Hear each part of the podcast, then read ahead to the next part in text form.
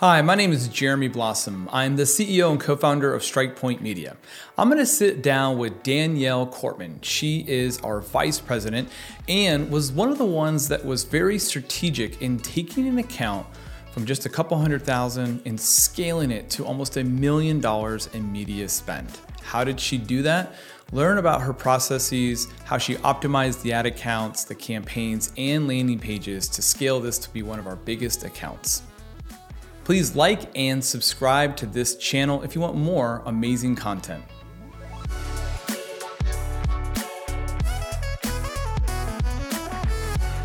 I'm sitting down with Danielle Cortman, our marketing director and the very first hire at StrikePoint Media, to discuss something that all brands so desperately want to do scale their ad accounts. Thank you so much for joining me, Danielle. Thanks for having me. Okay, so Danielle, you and your team helped take an account from a $250,000 monthly budget to almost a million dollars in spend every single month. Yeah. Right, which is absolutely incredible. And what, about five months? Yeah, about that. Okay, so I'd like to start off by asking you when you first took on the account and you started to dive into what they're currently were doing from a media buying perspective, what were some of the things that you immediately did that helped grow their account and see the success that you were able to get? So one of the things that we did is we did an audit of their their different funnels and campaigns and you know saw what was working with their current channels and what wasn't. And we identified you know sources that were opportunities for them for growth. So you know new channels that they weren't advertising on previously um, and and some others that really, you know, looking at the stats, were just not hitting the mark. So we we basically just you know analyzed their spend and made some cuts and uh, you know increase in other areas. So that's a pretty daring thing to do. A lot of agencies will come in and they just want to make some tweaks, right? To go and implement completely brand new channels must have been a little bit of a like, okay, we're gonna we're gonna make this happen. What were some of the things that you were afraid of would happen introducing you know brand new media channel to their mix? I mean, the, the thing that you're most afraid of is it doesn't work. And so, yeah. you know, we have test budgets set aside for that. So if, you know, we would set aside, you know, $5,000 and, and give it a shot on a new channel. And if, if it, you know, we didn't see any signs of life, then, you know, we cut that. But if we do see signs of life with certain ads or we can, you know, get a certain cost per acquisition, um, CPA on, on different ads and campaigns, then, you know, we'll put more resources and effort into to seeing if we can scale that. So I love that signs of life. Let's let's kind of dive into that a little bit because that's how you guys were effectively able to go from a test budget of five thousand dollars on a channel to some of the channels. What's what's like an average budget per month on one of those new channels now? Um, I think at one point we're spending, or we're, we're spending about three hundred thousand. Yeah, so from five thousand dollar test budget to over three hundred thousand dollars in a that month. That was just on one campaign. Wow. Yeah. Okay, so signs of life what were some of the early things that you guys were looking for for like so quote unquote signs of life for those ads? So a lot of times it's um, you know looking at to see if it had a good click-through rate. Maybe the return on ad spend or the roas was down but the click-through rate was good so maybe there's some things that we could optimize there.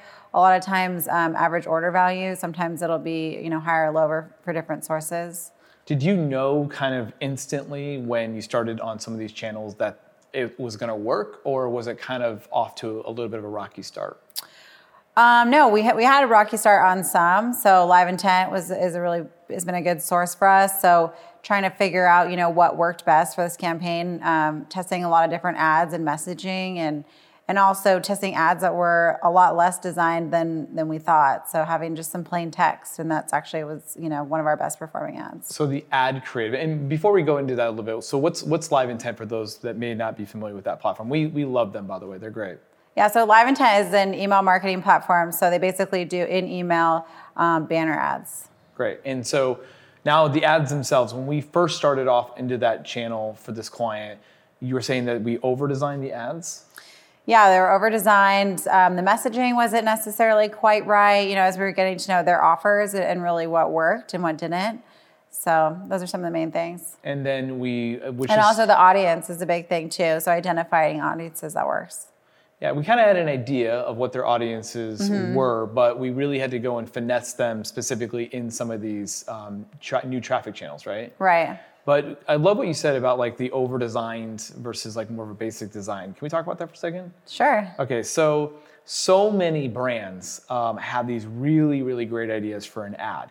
And they spend a ton of time over designing ads that look really, really great, Yeah. but end up not converting. And we are just as guilty sometimes. We have we have the best intentions. We'll make an ad, we'll design it, and it's too designed. Can you go into like what happened a little bit from the design on Live Intent, and then the basic versions of the ads that did so much better, and why do you think that happens? Yeah, so I think um, you know keeping in mind where the ad lives. So if you're on an email, and you know a lot of times there's a lot of articles that are you know like an email newsletter, and you know there'll be an image and a headline and some text. Sometimes it'll just be you know a headline and text. So um, that's where a lot of these ads were going, and so the ads that did work had really just kind of looked like a bold headline and and a button or you know a description below.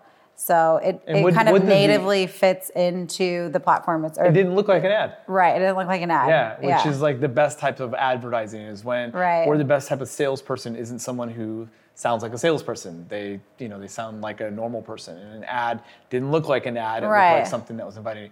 What did the the the, the over design? Was it like really brand heavy? What was the things that stuck out to you from the things that were too much designed? yeah, brand heavy. I mean, I think you know it's it just it looked like an ad, just like you're saying. You know, I think today you're you're so um, we get so many ads all the time that it's very easy just to glaze over that, um, especially when you're looking at an email. So. Yeah, good point. All right, so when we started getting into these new audiences uh, or new traffic sources, how much of a new audience was a part of it? Did we try to keep it like same audiences, just new traffic sources, or did we also implement or broader scale or try new audiences within inside of some of these platforms? Yeah, so I think it's a mix of both. Um, we generally, you know, would take the audience at work and, of course, try to apply that to every platform, and then explore new audiences. So, you know, if the product too is slightly different, then we would, you know, add different audience types there or different keywords um, based on the funnel itself. When you would run these tests, so would you run a specific test for like an audience? Was like, okay, we're gonna test this type of audience, or was it that granular when you were trying to scale this account, or was it like, okay, audience and ad or audience and offer? Like, can you go into like how granular you got some of these tests in these new platforms in the beginning? Yeah, um, I think it was a combination of both. So, like matching up like a couple different offers to a couple different audiences. as these campaigns started to work, you started the cost per acquisition, as you mentioned, was one of the, the key performance indicators that you were looking at, and they started to work. Um, what was the scaling strategy that you and your team implemented from a dollars and, and cents perspective? Yeah. So, um, well, so what we do is we look at our numbers daily. So every morning, our media buyers are in there and they're reporting on the spends from the day before. So that really helps us look at trends. So we're looking at, you know, our return on ad spend and our cost per acquisition, um, usually like on a, on a seven day um, rolling basis, and and also, once we see um, stats that are above our target, so if our target is 60% on our return on ad spend, that's really like for the specific client, our, our biggest um, KPI.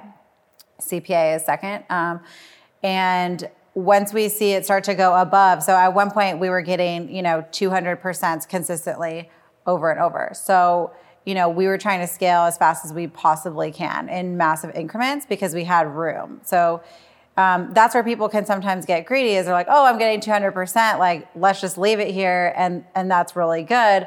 But if you can spend, you know, three or four, five times as much, yeah, maybe your return on ad spend is going to go down, but you're going to get a lot more customers. So in the end, you're going to get a lot more back on your money. Yeah, we've talked about this. Um, you said that's one of the biggest lessons that you've learned from this was that, you know, when you get something that's really, really working, it is always better to try to continue to scale that. And people are, are afraid that, oh, a 200% number is going to go down, and they're not doing the math or they're not looking at it the right way. Really, it does come down to getting as many new customers as you possibly can versus just trying to continue to hit that uh, return on ad spend that so many people are so obsessed with. But you know, like you said, the the ROAS is gonna like start to deteriorate. Can you tell me what what it started to feel like when you got some of these budgets, to three hundred thousand dollars a month, and then the return on ad spend did started to slip. Like, did you guys try new tactics? Was it you know new audiences? Did you try to? Did, were you tempted to scale down some of the budgets during that time? Yeah, we were, um, and we did. We did scale down sometimes when things were not working or dropping below, you know, our target metrics. But you know, one of the things that's always been important is to constantly be creating new campaigns to test, um, but also to continue to test the one that's that is winning. Because yeah. you know, if you know you have a winner, then continuing to optimize and test that and add new, you know, new variants and add new angles, and also especially if it's timely um, you know, add new things that are that are happening in the world to kind of tie into your campaigns to keep it fresh. Um, so that's something. You know, our winning campaign was refreshed, or it has been. It's still running. It's been refreshed. You know, four or five times. Wow, that's incredible. So what did we do? How did we refresh it? What were some of the like things that we've done to keep it as active as it's been? So some basic things are just testing new headlines. Um, you know, on the sales pages. Um, but also, oh, so we're going past just ad creative. We're actually getting right. into the landing pages and sales pages. Oh, great. Yeah. Oh, ad creative. We're updating. You know, on a on a monthly, weekly basis. It just you know really depends. We're always adding new variants in. Um, but yeah, so actually going to the sales pages, testing new headlines, and even going as far as updating, you know, the promo itself to you know writing some new intros, um, to test those different angles. So one of our core values at StrikePoint is win even when we lose because we make mistakes, right? Right. What were some of the mistakes that we made along the way of trying new channels and trying to scale this account? Yeah, there was you? definitely a mistake that we um, that we made. Uh, we created an ebook for an a lead gen um, to add on to the you know the front of a sales letter and it was just a total mismatch and mm. it just did not work it didn't it wasn't the right it wasn't targeting the right demographic that the sales letter was and so people were just not converting they were converting on the ebook and were really interested in that um, but just not interested on in the next step. So we got a really low cost per lead because people were interested in that, but absolutely nobody wanted anything to do with the right. thing that we're trying to sell. They didn't buy. Yeah, yeah, So that's a good lesson. Why did we try to implement a lead magnet in the beginning? What was like the logic behind that in the first place? Um, you know, the client thought that it was a new audience that they wanted to explore to see if it could work for their product. Um, and so, you know, we gave it a shot but it, it just ended up being you know the wrong the wrong match. Yeah. From a reporting standpoint does anything change if we're spending $100000 a month or if we're spending a million dollars a month? There's a lot more line items. True. Yeah good point. But, yeah. but otherwise it's pretty much the same right? Everything right. else is pretty much the same. Some more things you get maybe some more data uh, but otherwise, it's, it's roughly the same. That's what I wanted you to say because a lot of advertisers think that there's all of a sudden 10 times more work that needs to be done because the budget's 10 times greater. And if you do it right and you scale a really winning offer or campaign, you're just scaling ad dollars and not necessarily having to scale a bunch of other stuff too, mm-hmm. which I think is really an important lesson that we've also um, learned during this process. Anything else that stands out about our journey to scaling an ad account to a million dollars a month? You know, I think another thing that I've actually learned from you, which is something that we've we've definitely implemented on this account, is uh, marketing loves speed. So being able to get things up really quickly and you know might not be perfect, but let's get it up and test it, see if the messaging sticks, and then um, you know we'll put more time and effort to it. And that's what we've been doing a lot too with our ad creative and our uh, our video ads. Yeah, it's a machine, right? At the end of the day, um, these ad networks out there, if they they're smart the algorithms are dialed in. The pixels are in our favor finally as advertisers. Right. And it's more just about giving that machine as much data as possible to continue to find the audiences that want our products and services at the end of the day. So I love that. Well, as a marketer, how do you get inspired every single day to come in here and take that next client of ours from a quarter of a million to a million dollars a month in spend? You know, I am just obsessed with results and numbers. So I'm constantly looking at our numbers every day. And so being able to see, you know, campaigns that are, are going up and, and scaling up is just really, it's not inspiring, but it's like exciting for me. So I just, I love that. I'm obsessed with that. But, um, but I get inspired every day just by looking at other people's ads that are constantly, you know, and when I'm on social networks myself, I just, I see people's ads and I constantly get new ideas there. So What would you say to a brand that is struggling, like our client was? They were at that quarter of a million dollar a month for over a year. They just couldn't quite, you know, figure it out. What would you say to a to an agency, a marketer, or a brand that's stuck at a certain ad ad spend? I would say um, know your numbers. So that's one thing that's really important, and um, and just keep on testing, test, test, test. Test, test, test. I love it. Well, there you have it, everyone. If you got any questions for Danielle or us, comment below and she'll get right back to you. And if you haven't done so already, smash that subscribe button. And thank you so much for watching. Great job. Thank you so much for coming. Thanks for having me.